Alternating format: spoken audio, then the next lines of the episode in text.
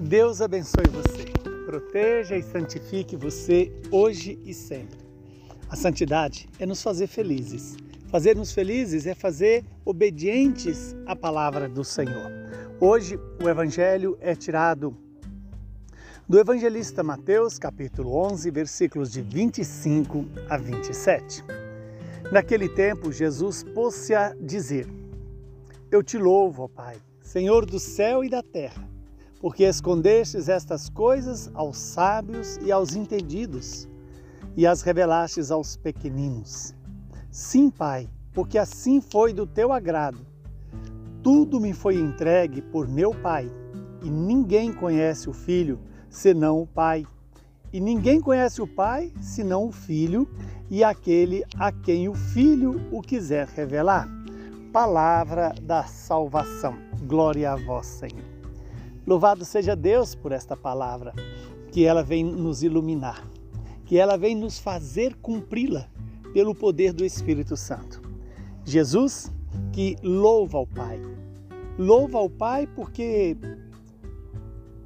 escondeu essas coisas dos sábios e dos entendidos. Mas que coisas são essas que Deus escondeu dos sábios e dos entendidos segundo o mundo, segundo a, a sabedoria do mundo? Exatamente o mistério da salvação. O mistério da encarnação, o mistério da paixão, da morte da ressurreição. Escondeu em que sentido se isso todo foi visível? Escondeu para que o homem, orgulhoso e prepotente, baseado na sua própria vontade, no seu próprio eu, não pudesse, é, aliás, em virtude do seu não querer obedecer a Deus, não experimentasse a própria vida proveniente do mistério salvífico. Deus quer salvar a humanidade inteira. Deus enviou seu filho para salvar o mundo inteiro. Mas essa salvação tem uma dependência da liberdade do homem. Deus não impõe a salvação. Deus propõe a salvação.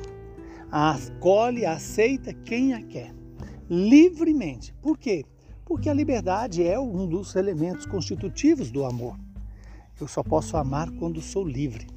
Não há possibilidade de alguém amar obrigado. O amor é consequência da liberdade humana, é consequência da escolha humana da vontade de Deus. Deus criou o homem para a felicidade eterna. Deus criou o homem para ser semelhante a ele. O pecado veio e nos desordenou, nos desconstituiu como imagem e semelhança de Deus. Mas Deus enviou o seu Filho para restaurar em nós essa imagem e semelhança de Deus. Veja que, que coisa extraordinária. Deus vai reconstruindo a imagem de Deus em nós pela Sua palavra, pelos sacramentos da igreja, pela ação evangelizadora da igreja.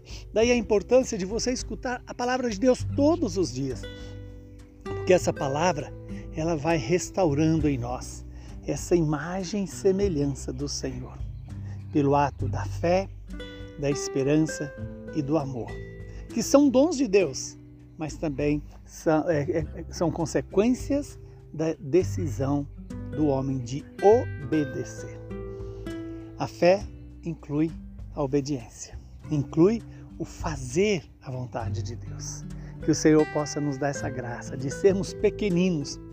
Deus esconde aos sábios e aos entendidos segundo o mundo, mas revela aos pequeninos Ora, quem são os pequeninos? São aqueles que têm um espírito desapegado das coisas. São aqueles que se dispõem a conhecer, amar e servir a Deus. E é assim que Deus nos faz.